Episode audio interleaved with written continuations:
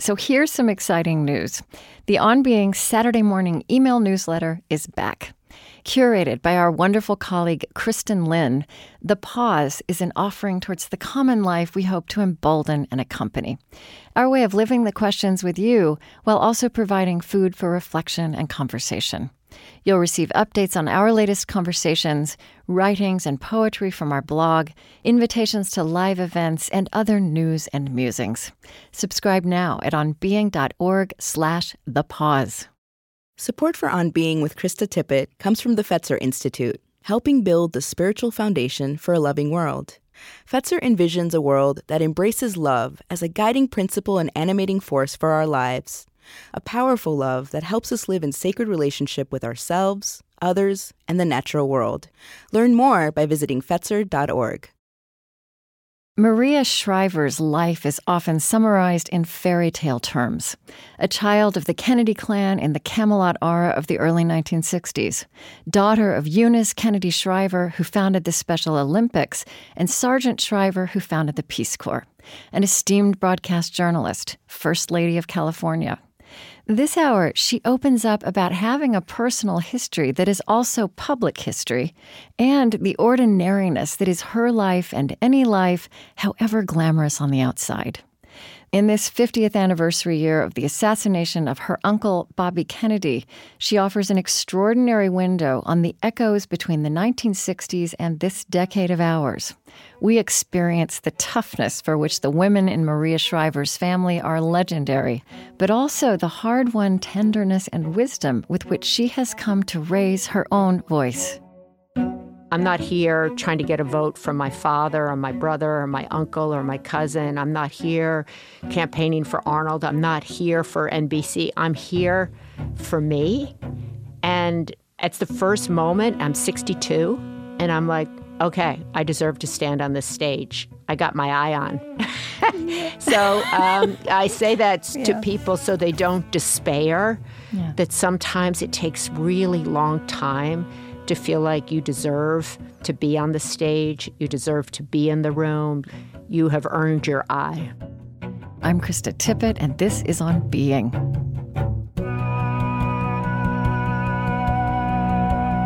Maria Shriver is a special anchor for NBC News, and she has a new book, I've Been Thinking Reflections, Prayers, and Meditations for a Meaningful Life. So you know, I want to start where I always start, which is um, with your uh, with the religious or spiritual background of your childhood. I feel like the general contour of that is pretty known, but but how would you start to describe the religious and spiritual background of your childhood? Both of my parents, obviously deeply religious, deeply Catholic, deeply focused on social justice. Uh, both of them went to church every single day my house was filled with uh, pictures of Mary, mm. who was my mother's hero, heroine, was the person my mother referred to most often, other than her own mother and brother, was mm. Mary. Mm. Uh, so it was really all through our home. Uh, I was educated by the nuns, and then I went on to the Jesuits at Georgetown. Hmm. My father made us go to 645 Mass every day.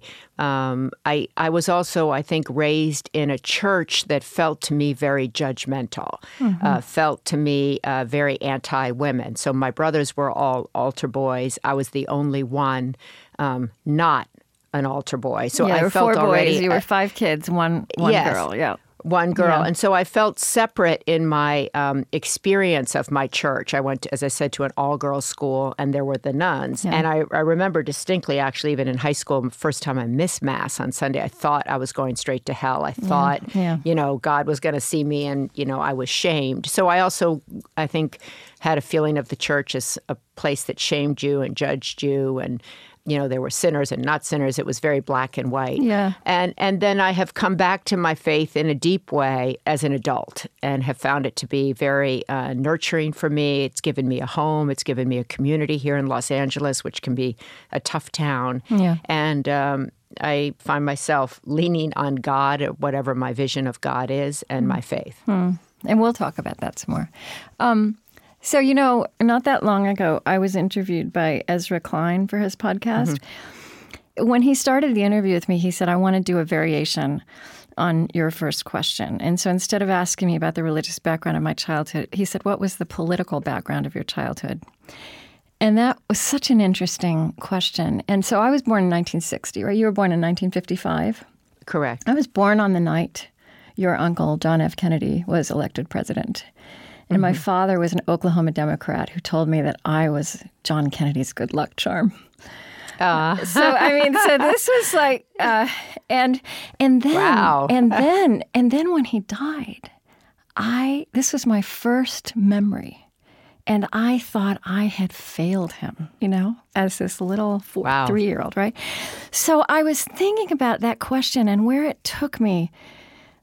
Being a person coming of age in the 1960s the politics was so dramatic. But you know what I had to say to Ezra, like where my mind goes first, is all those assassinations of noble, wonderful people.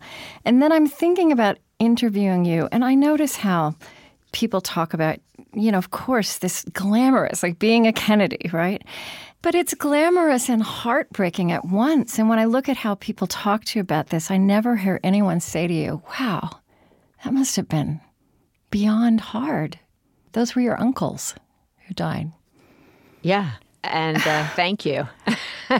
I think, um, you know, in my book, and I think really in my life, kind of uh, trying to stake one's ground that you are a human being has really been a lifelong struggle in a way uh, for me because I think it's, uh, you know, I've always been looked at as a part of a larger group yeah. without a name, but with just kind of like hair and teeth and, uh, people fascinated with those events and stuff like that, but never really with like, wow, what was that like uh, yeah. uh, for you as a person? So I've had to do a lot of work on myself, with myself, to find some peace with that, to uh, heal myself with that, mm. um, to work on my own identity separate from the larger. And so that's a really complex, complicated uh, subject and space, and um, one I think that I'm finally at this age able to uh, not get mad when someone asks me about it or not uh, push up against it and when they say, just would know, say like what's it like to be a kennedy well, or, yeah yeah. and they don't you know they didn't even most of even know my name or they just were like i guess you know and i tried to look at it in their own story with it, like your story with it. You're born on that day. You yeah, felt like other, a good that I charm. felt like I had some piece of your yeah, family and too. yeah, yeah. And so I think I I now can listen to that and marvel at it and be grateful for it, and then also recognize that my experience uh, is vastly a thousand percent different from yeah. everybody else's. Yeah. And I can hold that for myself. I don't need to share it. I don't need to talk about it, but I can know that it's different when you're in something yeah. as opposed to looking at something from the outside. Yeah. And we're now in this um, what is it? Is it the 50th year of yes. the assassination of Robert? Well, that's the 50th year of Uncle Bobby's assassination. Yes, this right and, now, uh, yeah. And I look at it as the 50th year of the celebration of Special Olympics. So, you know, I just got an invitation. They're doing a mass at Arlington for Uncle Bobby, and mm-hmm. I stared at the invitation for uh, really the last kind of 10 days debating myself do I want to go to that? Because so much of my childhood was going to Arlington, mm-hmm. uh, marking yeah. deaths, right? Yeah. And yeah. I thought to myself, I, I really don't want to go back and have that experience again because it's so raw and it's so present, right? It's so much about um, how I grew up and so much about making a trek to Arlington and what was my mother thinking at Arlington? What was everybody feeling at Arlington? Oh my God, we're going to Arlington again. Yeah. Uh, and then I thought, well, you know what? I can actually go to Arlington because I can choose to decide that it's a celebration, not a marker of a death, but you know, a celebration of my family, a celebration of everybody that's still here. And so I want to turn the story around on that day and I want to go feeling like it's not about the past, but it's about a moment honoring somebody who stood for something, and um, I can do that without being consumed by it. Mm, okay, thank you for that. Um, so you, for you, this year, 2018, I did not realize that the, the Special Olympics began in 1968? Yes, it was the first kind of uh, international games was in Chicago in the summer, mm-hmm. uh, July, right after my uncle Bobby was assassinated, and my mother went there uh, to Wrigley Field, and uh, there's a very famous quote from Mayor Daley saying, after he saw the first Special Olympics, he turned to my mother and said, The world will never be the same again. Mm. And of course, it really hasn't. And so for me, uh, I'm going back to Chicago in July to celebrate the 50th anniversary. A new book just came out about my mother uh, three weeks ago by Eileen McNamara, who's a Pulitzer Prize winning author. And it's called Eunice, the Kennedy Who Changed the World. Yeah, and right. um, so I'm kind of celebrating this year, I'm celebrating the arrival of that book, which places her in her rightful place in history. Mm-hmm. I'm celebrating her courage that she didn't cancel the Special Olympics because her brother was killed um, six weeks before, something I probably, if that happened to my brother, I probably cancel. Yeah, um, yeah. But I have her now as a you know marker, so I probably wouldn't, but I'd want to. And I'm celebrating her work, her life, her stamina, her restless determination. And I'm also conscious that for my cousins, it's a different kind of anniversary, but that's for them to uh, celebrate, mourn, right. grapple with. Right. But uh, I'm choosing to look at this year as a marker from my mother's work. And also, really for me, it's been incredible because I've been out on a book tour yeah. and, um, you know, to meet people and to see the response to my own thoughts and my own work and my own evolution has been really very moving for me. And it's not something I could have done a year ago or two years ago. So for me, 2018, um, I'm choosing to look at it as a celebration mm. of my mother's work and kind of an arrival into myself of myself. Yeah, and your book is called I've Been Thinking. Um, yes, and I right. have. It's right. Yeah, yeah. right. You have, yeah. and it's I. It's the I. You are raising up your I. So yeah. I'm really. I like that. I'm raising up my I because that has been. At one point, I thought about calling that book, you know, I am Maria, mm. and um, because that's really been a refrain for me throughout my whole life. You know, people always coming up to me going, "Which Kennedy are you? Which Kennedy are you?" And I, and I would always respond like, "I'm Maria." Yeah. They'd be like, "But which one are you?" I was like, mm. "Well, I'm Maria." And they're like, mm. "Well, is your father this? Is your father that?" And I'd say, "No, my mother is." And they'd be like, "Oh." Uh, okay, well, where is, you know, Caroline or where is Bobby's kids or where? And I'd be like, oh. So I grew up with this, like, I am Maria wasn't sufficient. I am Maria wasn't enough. Hmm. And so proclaiming I am Maria uh, has been kind of, and I think it's really the work, everybody's work, right? Yeah. I am Krista. It's claiming your own self. And strangely, is, that is the work of a lifetime. It is the work of a lifetime because yeah. it ebbs and flows. You grab it and yeah. you lose it. You have it and it's gone.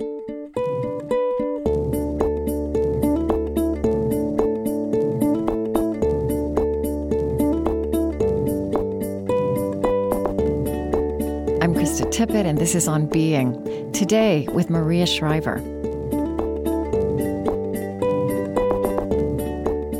You know, what I'm thinking when you're saying that, I'm Maria, I'm Maria, I'm thinking of that. Um, I was looking back at when you had your mother on stage at the California Women's Conference when yeah. you were First Lady, which I attended one year and it was just extraordinary. And so ever since then, I've been thinking about interviewing you. So I'm really glad we're here now. But but I watched the videos just of her, like of the sweep of yeah. her life. And then I'm also remembering when she got up there and she kept saying, like, she said, the way she said your name, she's like, follow Maria, right? Maria. uh, right? Do you know what I'm talking about? Yes, I know. Yeah. Somebody wrote about of her her devotion to Maria was legendary and moving. Yeah. And I think it was I so so let's talk a little bit about her imprint on the world and on and, and how she shaped you. You know, it's interesting when you read people writing about her now, they say she could have been president, right? That we think mm-hmm. of all the, the Kennedy brothers as the presidents and the and the presidential material. And right. uh, you know, I get tired of just if a woman sounds impressive, everybody's saying, "Oh, she could be president," right? Like, I know. There's something actually, weird about that. Yeah, I think that that kind of demeans, in a way, what she not in a way it demeans what she did do. Uh-huh. Oh, she could have been this, and right, so therefore she, she, didn't do what she was meant to do. And I think that I like to shift the conversation not to what she could have been, but mm-hmm. what she actually was. Yeah. And um, my mother uh, certainly loved people who ran for office. She admired people who ran for office. She liked people who were in office. Mm-hmm. And um, I think she gave them a certain reverence that she didn't give herself. Mm. And I was always kind of perplexed by that right up into the end of you her were. life. You were aware yeah, of that all the way through. That's I was aware because yeah. I had a conversation also with her very late in her life, mm-hmm. and I mm-hmm. was sitting around. Uh, in the backyard and she had the Camp Shriver, which she started up again, you know, in her 80s. Mm. And she was having, I said, wow, mommy, you know, it's incredible. You know, you have all your children here, your grandchildren, they're all working at Camp Shriver. Uh, it's really extraordinary what you've accomplished. And she's like, nah, didn't have any power. And I was like, what? Mm. I said, you know, you were married 50 years, you have five kids who like each other, you create, change the world. She goes, but I never ran for elective office. And I was like, "Wow, mommy, you know that's that's so small in the in the scheme of mm-hmm. things." And I think she had left over, as we all do, from our childhood or from our young times in our life, the feeling that elective office was the only game in town. And so I think she always felt a little bit. Um, uh, she wouldn't maybe say this, but I can say it because she's not here, less than her brothers, you know, mm-hmm. and um, I think was treated that way in her family and, and fought for her own I am.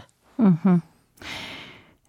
You know, you said, as many of us do in, in our childhood, which, but I think it was really very much in a mid 20th century childhood, right? I mean, you could almost say in, in a childhood of our, of our nation, because I think at this 50 year mark after the 60s, so many things are opening up and appearing different than they did then, right? Yeah, but I think you have to really, you know, stop yourself and mm-hmm. kind of look at, oh, wow, things are different. Maybe mm-hmm. I can think differently. Mm-hmm. Maybe I can view something differently. If you're just running through life, it's really hard, I think, to change the message to yourself or change the message that you may have grown up with or that you came of age with. And um, I find that even as I travel around the country, so many people have a message in their life that they're not enough or that yeah. whatever they're doing isn't what they should be doing or isn't big enough.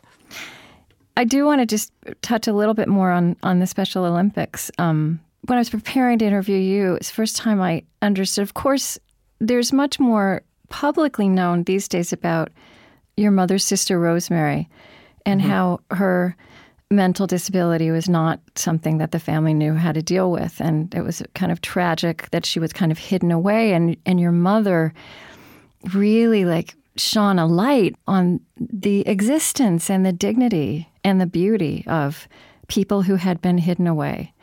Um, right. And but what something I didn't know because your mother's family, the, the Kennedy family, is kind of legendarily sports loving, Right. And that, that this is the first time I read that, that Rosemary was actually fabulous in sports in that family. Mm-hmm. And yet, culturally, there was this idea that people with mental retardation, which is which is the language that was used then, yes. or intellectual disabilities, couldn't play sports, couldn't play. Right. And so your mother, so this was, I don't know, this was a beautiful thing for me to understand. And she just decided to put this out there and reject it and create this experience, which also became something that gave visibility to this whole swath of our fellow humans. Yeah, I think my mother um, was a competitor mm-hmm. at her core. She was uh, an athlete and a competitor, and she liked winners.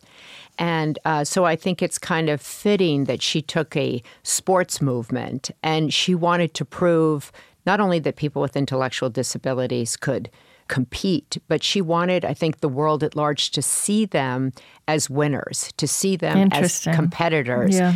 to um, to see them as people who could beat you in a race, who could, you know, uh, shoot an archery bow better than you. Uh, and she wanted you then, if that were true, yeah. and if you saw that, wow, what else is true? What other misconceptions do I have? What other things do I have to shelve? And so she was before Steve Jobs, you know, think different. Yeah. She was yeah. before, you know, I want to challenge you. I want to push you. I want to make you uncomfortable. And then once I do, I want to grab you for life and I want you to make sure that you also join in and help me with my mission and my vision. Mm. And, you know, I want you to change how you think. Yeah. So, and you know, again, if I think about, which I am thinking a lot about, like just this 50 year period between the 1960s and our decade, and, you know, the disability rights movement, which you could locate, honestly, I think, beginning with those Special Olympics 50 years ago. Yeah. Right? And which now has come to a whole new place. And that's one we actually don't probably think about and celebrate as much as we might. Yeah, and I think that's why, once again, coming back to this biography, which mm-hmm. Eileen McNamara spent seven or eight years uh, researching, and it really places Mummy's political genius uh, front and center. Yes. How she worked on policy, how she worked on behalf of her brother when he was president and her brothers when they were senators. She worked the political machine and she also never leaked, never took credit, and yeah. uh, got it done. Um, I mean, I also watched this uh, conversation you had with your daughter, which was really lovely, where she interviewed you. Um, yeah. you talked a little bit about, you know, how you had diverged. I mean, your mother didn't yeah. cook or knit or talk or, or ever talk to you about sex or relationships. I, yeah. I, I thought this was amusing that she would when people would tell you how beautiful you were she'd say yeah your looks will go pay attention yeah. to your brain right and i was like 15 yeah. 16 at the time yeah um, yeah. Because because I, I feel you being so articulate on behalf of so many women, again, who were born into that mid and late 20th century.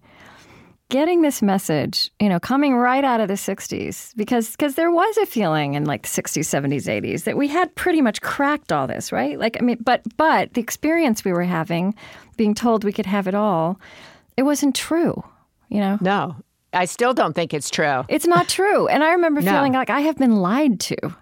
Um, and so then we, but then we just had to cobble it together. And still, yeah. women are cobbling it together. And you, yeah. it f- seems to, me to feel almost like a mission to you to say that out loud. yeah, I do because I think it is a lie, and I think it mm-hmm. it ends up making women uh, of all economic groups, of all colors, feel like that they're somehow the only one that's not you know, doing yeah. it all, that's yeah. not achieving. And I think very often the images that women get of these other women who seem to, you know, like they're running for vice president, all their kids are perfect and everything's great, or they're mm-hmm. running for this, and you know, they their husband adores them, they're having sex all the time, they don't struggle with their weight, their right. children are all, you know, 4.0s, and that's just not true. It's just yeah. not true. And so, you know, I think the illusion of balance, having it all, I think that's all a sales job. I think, you know, my mother said to me, look at, you know, life is a marathon and you can, quote, have it all, whatever that is to you, over a lifetime. Mm-hmm. You know, but mm-hmm. your 20s are different than your 30s, different than your 40s. And I remember when um, I had, you know, our first kid and I was anchoring the Sunday Today show. I was anchoring the nightly news on Saturday, and I had been fired. Uh, it was about two or three years before from the CBS Morning News. The whole show had been canceled, and I was really trying to work my way back up. Um, and I was assuming, you know, that once I got pregnant and had Catherine that I'd hop right back into work. And it didn't dawn on me that I lived in California, that my anchor job Saturday was in New York, that my other anchor job was in Washington, that I'd have to shoot my stories during the week. And I was like, whoa, wait a minute, this isn't going to work. I, I, I can't do that. possible it's not humanly possible. And yeah. when I went into the president of the news division, I said, Well, could you at least move one of the anchor jobs to LA, which is the Saturday night? Nobody cares where the desk is. Mm-hmm. And he was like, No, I'm not going to do that. And by the way, I can fill this job in three seconds before you even get to the elevator, which of course he was right. Mm. And I remember saying, Well, I can't do this. And he goes, Okay, no problem. Bye. And I remember going like, "Oh my God, I'm such a failure. I can't figure this out. I don't know um, who can figure it out. Who is an example?" And I think it just is such a disservice to other women when other women say like, "I got it all together. I don't know what's yeah. wrong with you." Yeah. And I meet women all the time who whisper that, you know, I don't have it together, but I can't really say it. And I'm like, yeah, no, I don't have it together. I say it, and everything else is an illusion. So I think I had great decades. Um, the last yeah. decade, I find mm. that, you know, I've struggled quite a bit to find my way, to find uh, my identity again, to pick myself back up. Um, to mother kids in their 20s is very different than Yeah. when they're 10 and 14. So I think we're all kind of making it up. And um, I think it, it will always be the case that people will struggle to provide, parent, partner, uh, caretake. You know, I think life is complicated and life is difficult and life is also great and life is sad. It's all of that and it all in one day. It can happen all in one day. right, right. And that that's life and not to be scared of that and to know that that's kind of more normal than abnormal. I, I just want to kind of, you know, just repeat this just to draw a line under it that this thing you're saying that's so important, but we don't say this out loud that, you know, we are so skilled and trained, all of us, to be presentational. Um, right and and then Yeah. and we're good at present like we are really we get this is what we get educated to do is present and um and now there are all these platforms for presentation and and yet it's so true as a woman that you know there are women who look like they have it all but if you get in close enough to any life Yeah. you see this um, but it is kind of debilitating this this presentational skill that we have and Yeah, and I I mean think it is somebody like you. I, I remember hearing just actually weren't you, I think you were at the Beautycounter conference yeah. Yeah. um, yeah. So I just happened to be talking to somebody who was there, and and he said, you know, you know, you were at this conference, which is which is about beauty, taking that on with some complexity, but that you were just really letting it all hang out there. You were just saying, look, life is hard. Well, I, uh, you know, she asked me, Gregg Renfrew, who started Yeah. Beautycounter, and it's a clean beauty Yeah. uh, mission, right? And the the women there um, are consultants, but they're also women who are not only trying to provide for their families, but they're also at their root they have a mission to kind of change the beauty industry. So they go to Washington, they lobby. So she was saying, you know, to me, like you're heroic to these women, you have it all together, your life is so this, and I'm Yeah. like. Yeah, I sleep alone. No, I, I didn't balance it all so well because mm-hmm. if I did, you know, I'd be sitting here with a 32 year marriage as opposed to having had a 25 year marriage. I wouldn't be, you know, sitting here alone. So I didn't, that's wrong to think that I have it all, you know, that it was perfect because it was messy. So I try to debunk that myth because uh, it's not really true. In fact, I've never met anybody who, um, quote, has a perfect life, Yeah, you know? yeah. No, of course it's not. important to know that because then you don't experience so much shame when you're going through what you think is, you know, a disaster or what is messy. You can more like, okay, other people have done this and they've gotten through it, so it's okay. As opposed to like I'm the first person in the world to, you know, whose marriage fell apart or whose kid has trouble. Like I was talking to a friend yesterday and I said to her, you know, how you doing by the way? And she was like, you know, my son has depression. And um had to pull him out of school and she has this huge job and all that sort of stuff and she goes and i've been whispering about it but i wanted you to know and i said you know so many people i talk to's kids have depression and anxiety right. This is and she's like epidemic. oh Yeah. Mm-hmm. really and so I- think we're all in the oh really Mm-hmm. phase so i think um, the more i can do uh, to use my voice about um, you know uh, this is a marathon uh, nobody's life is perfect. You're here for a reason. If you're down, you will get up. Um, if you're down, there's so many people who've been in that place before. Don't feel shame or be ashamed by it. And and I want to be with people like I tried to say at that Beautycounter thing. I want to spend my time with people who have a mission, who uh, feel they're here to do something however small or big that is, because those are the people that interest me because I find them often, you know, very real and mm-hmm. they have a, a mission that I might not agree with, but I, I like people who have that kind of fury and passion and purpose.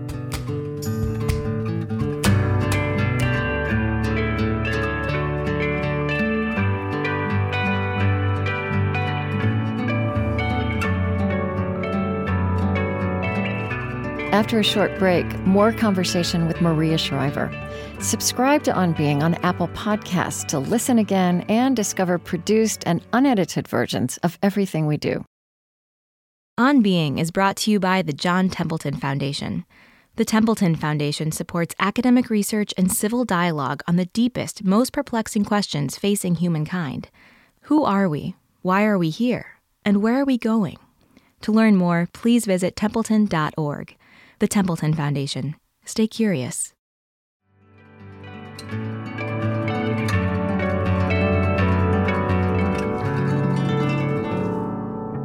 I'm Krista Tippett, and this is On Being. Today I'm with Maria Shriver, raw and wise on having a personal history that is also public history, and the ordinariness that is any life, however glamorous on the outside. This summer marks the 50th anniversary of the assassination of her uncle, Bobby Kennedy, as well as the 50th anniversary of the first Special Olympics, founded by her mother, Eunice Kennedy Shriver. And she's published a new book of reflections, prayers, and meditations. You have a chapter in the new book. I've been thinking you have a chapter called The Power Yeah. of Reevaluating. And you just go through one kind of basic elemental life experience after the other. Um, I like you on the marriage part, you say, um, uh, and by the way, I'm, I'm divorced as well. You said, I always thought people whose marriages didn't work out were quitters. I was wrong. I do. I like it that you say this. I admire people who work in and at their marriages, but I also admire those who chart a new way forward. I really ma- admire those who manage Yeah. to stay friends after their marriages are over and aren't afraid to love again. Yeah, so I think all of those things are hard. Every part of that is Yeah. hard. I think, Yeah. you know, uh, somebody said to me the other day, Oh my God, Maria, marriage is hard. I said, Yes, so's being single. It's all hard. And yet it's all simple, it's all complex, it's all, you know, there's benefits to everything. So I think uh, what I said there is, is true. I admire people who are married 35 years or married 40 years or married 10 years and who, you know, work at it. I admire people who say, you know what, this isn't right for me. I got to chart my own course because that's hard too. I think um, charting your own course and then also managing to be respectful and friendly with someone uh, who may have hurt you or who you spent a long time with in one way, but you can navigate a new way. I think that's hard and admirable. And I think it's really um, hard and or maybe beautiful to open your heart up and say, like, let me take another shot at this. And that's a beautiful thing too. And I, I am always interested. I did a big book signing two days ago, and a woman came and said, You know, I have a blended family. And I stopped her. I said, How is that? What is it like? How did you fall in love again? You know, I'm really interested in I'm interested in love. I'm interested in the definition of love, uh, what love does to somebody, how to love, how people define love. I'm I'm fascinated with that, mm-hmm. and opening yourself up again to love is a really courageous thing to do. And I think it's to me almost that's the thing that's way more scary to me than standing in front of talking to people 20,000 people I'm like that's no problem for me. You know if somebody said could you interview Donald Trump or go on a date? I'm like give me Trump any day you know? And so it's easy you know kind of but I think putting yourself in a you know such a vulnerable place um, and opening yourself up like that is just wow. So I'm always um, I'm interested in the subject of love, the power of love, and uh, the ability to love. You know, And you know, you are in an unusual position to speak about things like this and and for it to be a comfort to people. For the same reason that it, that is really hard on you because your marriage and divorce, like you know your childhood that we were talking about, your your family, those deaths in your childhood, these things unfold in public, and I- I can't imagine that you would have chosen that, and yet uh, it does mean that when you say something like that, people feel like they know you and like they can trust you. I think I don't know. well the the thing is in this book, which I'm very proud of, I never talked about that in a way. Do you know what I mean? Yeah. And uh, I think uh, I learned from my aunt Jackie. Actually, I think privacy is really powerful, and I think. Um, respecting your own and somebody else's is really important. And so in this book, I, I didn't talk about No. my own situation, but I, since my situation is public, people feel like they know a lot of it. And I think people bring, what I've also discovered is that people, you know, would come up to me all the time and say, oh my God, you know, the same thing happened to me has happened to you. And I'd be like, oh, and t- tell me about your story. And it had nothing to do Right. there was nothing Right. that was similar at all. But I think we all um, fall in love, fall out of love, feel all kinds of things that are similar, right? And so I think if you just talk about marriage, people assume you're talking about your own or otherwise. But I think, you know, it's important to me to, uh, as Maya Angelou said, say what I know, but not all that I know, or say what happened, but yeah. not all that I, that happened. Yeah. And so I think, um, you know, what's important to me is that my children, um, that I don't say anything about their dad that influences their thinking, you know, and that uh, I look at my um, ride with Arnold as having been a great time in my life. And um, we had a great run. We did a lot of great things together. I came to California for him. That was a freeing thing for me. Um, so here was somebody who said to me, you know, like, you have big dreams, go for them, because mine are as big, if not bigger than yours. And uh, so you do your thing, and I'll do my thing. And as, you know, for me, that was a, a, a relief. I I actually don't like I, I don't like this language of ex-husband. Like I never refer. I hate that word. Right? Because Yeah, all, because hate it. here's the thing, I may have an ex-husband, but the eternal role that this person has in my life is the father of my children. Right? So Yeah. Like, and that is an ongoing relationship. And it's your family. And it's your think, you family, and it's these yeah. people you created together who you adore, right? Yeah, and, And- I think you yeah. know it's uh, somebody who knows you. You know, I was um, in relationship with Arnold for 34 years, and uh, married 25 years. You know, we went out nine years before. Wow. That's family. Yeah. uh, that's very few people in my life. Do I have a 41 year relationship right, with? Right. right. So I want that to be okay, and I want my children. I want my children to see, um, you know, that I can navigate that. I want my children to have seen me take care of my mother. I want my children to see me, you know, take care of my father and work to try to find a cure for Alzheimer's because that's what he had. I want my children to see me try to continue my mother's work in Special Olympics. I want them to see me uh, working to have a good relationship with my brothers and my sister in laws and my niece, and, and to expand the definition of family and to expand the definition of who's welcomed at the table. So, those are things that are important to me that I work at and that I want my children to um, witness, not just hear. Because I remember my daughter saying to me, several years ago, you say that, but you don't do that. And I was like, huh, that's really, she's, she calls me out. My kids call me out oh a yeah, lot. they they tether us to reality. yeah, and they do. And so, yeah. And so Yeah. she was like, you know, which one are you? And I was like, you know, it's a really good point. They're watching what I do Yeah. uh, much more than what I say. So um, I want them to watch me expand the definition of family. I want them to watch me become a caregiver. I want them to watch me let go. I want them to watch me make mistakes and say, I'm sorry. I want them to watch all of that so that when they make mistakes, when they fall down, that they know they can get back up, that they know that the world's not going to kill them if they make a mistake or if they fail. I want them to know all that.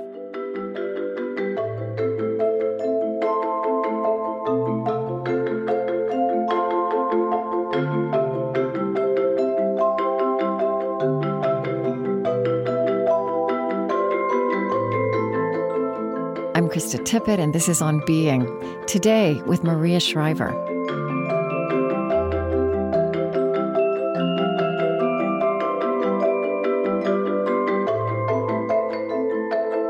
You mentioned right when we first began to speak that faith has become more important to you as you've moved through life, more important again. And and it's a big theme of your writing and of your new book and and actually the these chapters end with small prayers. And you know, I'm curious because you move in very sophisticated circles.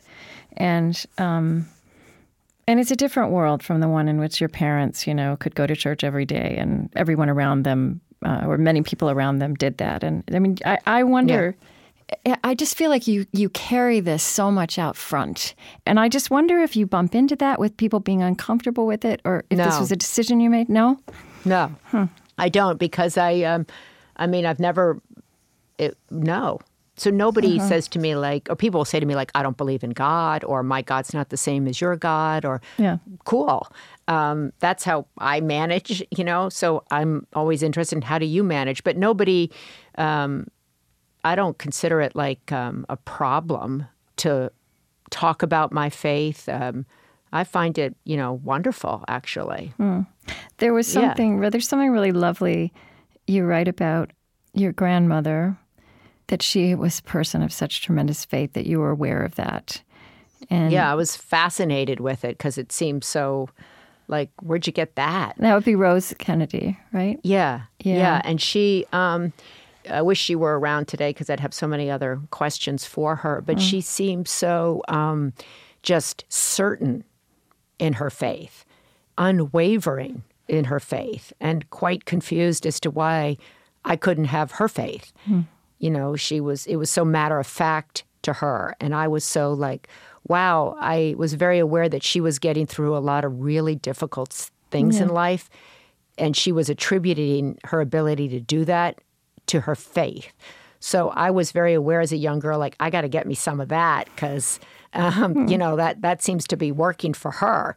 Also, from my mother. I mean, my mother's best friend on the planet was her brother, uh, President Kennedy. And I was very aware as a young child that when he was killed, um, like, wow, this was not going to be pretty in my mm-hmm. house. Mm-hmm. Um, and I watched my mother with her faith, and I saw like she's getting through this, I think, because of that and because of her work, too. You know, I was aware yeah. of both. So I thought, like, those things, and then watching my grandmother, those help people get through life. So, how do you get that? There, there's a story you tell that you asked your grandmother about yeah. how you get that, and, and she said, she said, if you want faith, you ask for it. Yeah, right. And it was that. Yeah, she's like, you just ask God for it, and then looked at me like, duh, and you know, kind of like I was just like, what? No, duh. Here, I don't have that, mm-hmm. and um, but I have asked actually God for it over the years, and I keep just saying like, you know, help me, give me some of that, give me some of that. I want to strengthen that. I want to strengthen that, and lo and behold, it's stronger. It's there but I, I every morning I have to say I pray, and every evening I pray, and um, I ask for guidance. I ask for direction. I ask for strength, and somehow I have it, mm-hmm. or you know, I'm, that doesn't mean like I don't have you know days where it like is wobbly or where I'm wondering like, holy, what the hell am I doing, or this is hard, or you know, I had that when I came home from the Beautycounter thing, you know, Saturday night. I'd landed. I'd just spoken this 5,000 women, you know, oh my God, oh my God. And I walked into an empty house and I'm like, hmm, this sucks. Hmm. You know, I'm like, wow, this is, I don't like this, hmm. you know, and I was like, okay, let's go tomorrow. Let's, you know, so I think it's, we all need something, you know, and I, hmm. so I find that I, you know, I was like, wow, I need some help here need some help. And I go to the animal crackers and, you know, eat a, a box of that. And I'm like, that doesn't help. And we'll go to bed. but, you know, I think it's it's true. You know, people have I think that's also, you know, big public lives. It looks like, wow, you're on the stage at Beautycounter and everybody's like, this is fantastic. And then that person that you're idolizing and think has it all together goes home to an empty house. Yeah and maybe those women who are like sitting there going, "Oh my God, you know, Maria Shriver has it." They're going home to a husband and two kids, and so I want them to see like their thing is That's great. You idolizing their lives. yeah, but it's it's like it's me saying, yeah. you know, also. Yeah.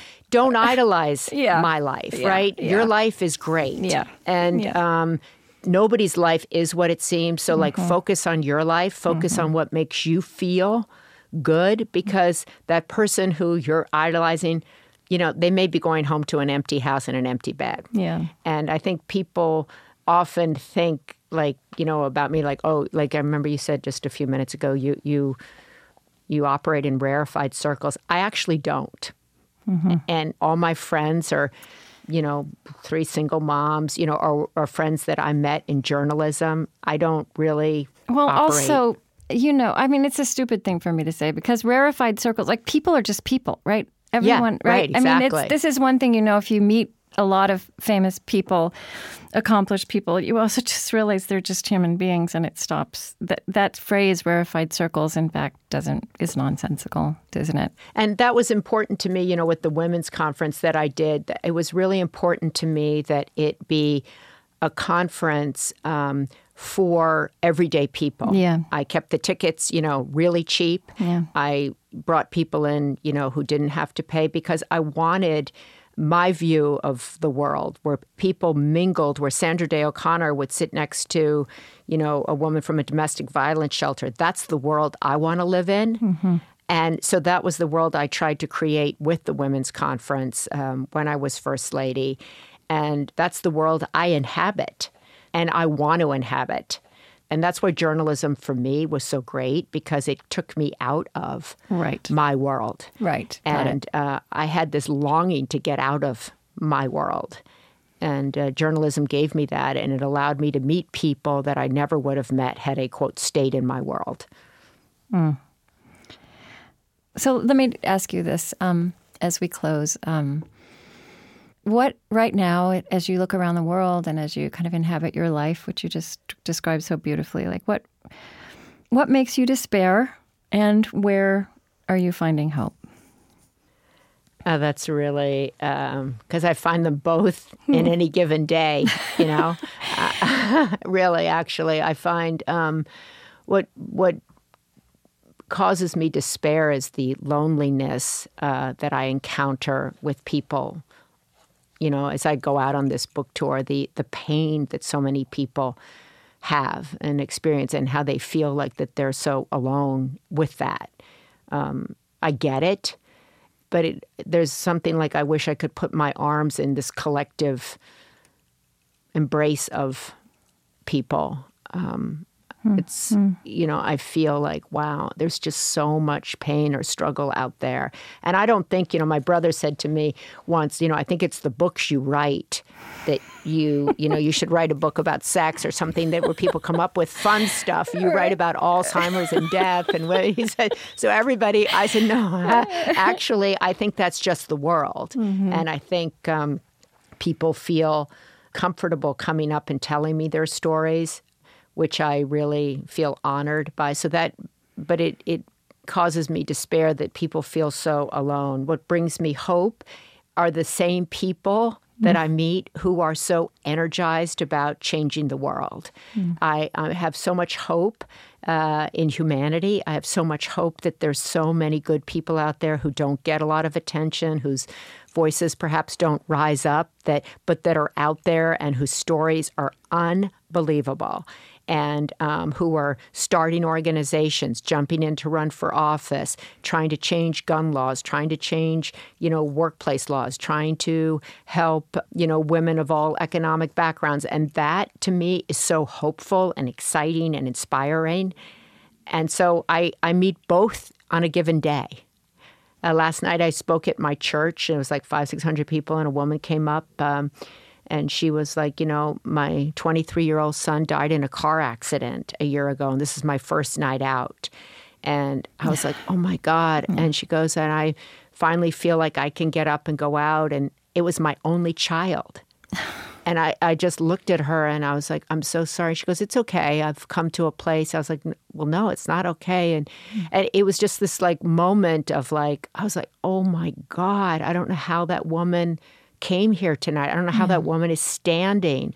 And you know, three women later is a woman who's like, Can I come? You know, I want to work with you on your Architects of Change. I'm so excited about, I'm young and I'm invited and I'm, you know, want to change the world. I want to, you know, pass a bill for caregivers in California. And I'm like, mm-hmm. wow, mm-hmm. you know, and so every other person has like a different story of mm-hmm. one of despair and one of hope, and they're all in the same room. Mm. They were all in the same room last night, and we're all in the same room. Yeah.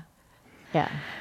This was such a beautiful conversation. I just, it's really a gift, and I can't wait to put it on the air. Oh, well, thank you. You gave me a line that I can take, uh, you know, raising up my eye. I like that. I'm raising up my I, yeah. and that's, uh, I'm kind of standing at long last kind of firmly in mm-hmm. my eye. I wrote this thing the other, like two months ago, when I started on my book tour. Mm um, that I walked out onto the stage, and it was the second night of my book tour, and I looked up, and the rafters were filled, and everybody was holding my book, and I thought I was in the wrong auditorium. I looked, and I had this kind. That's the thought that came up. I'm like in the wrong stage. I walked into the wrong room. And then I looked around and I saw, oh my God, wait a minute, these people have my book. So I'm in the right place. And oh my God, mm. they came to hear me I'm not here trying to get a vote from my father or my brother or my uncle or my cousin. I'm not here campaigning for Arnold. I'm not here for NBC. I'm here for me. Hmm. And it's the first moment, I'm 62, and I'm like, okay, I deserve to stand on this stage. I like, I got my I on. so um, I say that yeah. to people so they don't despair. Yeah. That sometimes it takes really long time to feel like you deserve to be on the stage, you deserve to be in the room, you you have earned your I.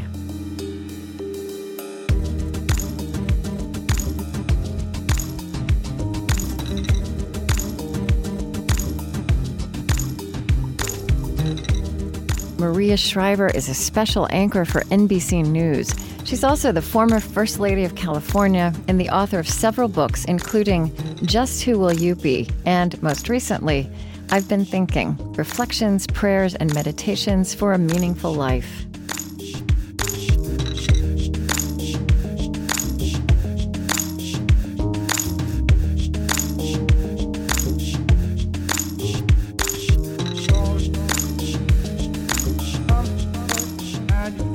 On Being is Chris Heagle, Lily Percy, Mariah Helgeson, Maia Tarrell, Marie Sambilay, Erinn Farrell, Laurén Dørdal, Tony Liu, Bethany Iverson, Erin Colasacco, Kristin Lin, Profit Idowu, Kaspatek Kyle, Sue Phillips, and Jeffrey Bissoy. Our lovely theme music is provided and composed by Zoe Keating. And the last voice you hear singing our final credits in each show is hip hop artist Lizzo. On Being was created at American Public Media.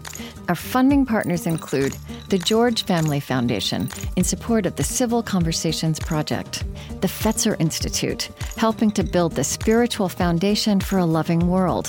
Find them at fetzer.org. Kalliopeia Foundation, working to create a future where universal spiritual values form the foundation of how we care for our common home. Humanity United, advancing human dignity at home and around the world. Find out more at humanityunited.org, part of the Omidyar Group. The Henry Luce Foundation in support of public theology reimagined. The Osprey Foundation, a catalyst for empowered, healthy, and fulfilled lives and the Lilly Endowment, an Indianapolis based private family foundation dedicated to its founders' interests in religion, community development, and education. On Being is distributed by PRX, the Public Radio Exchange, and is a Krista Tippett public production. Ah.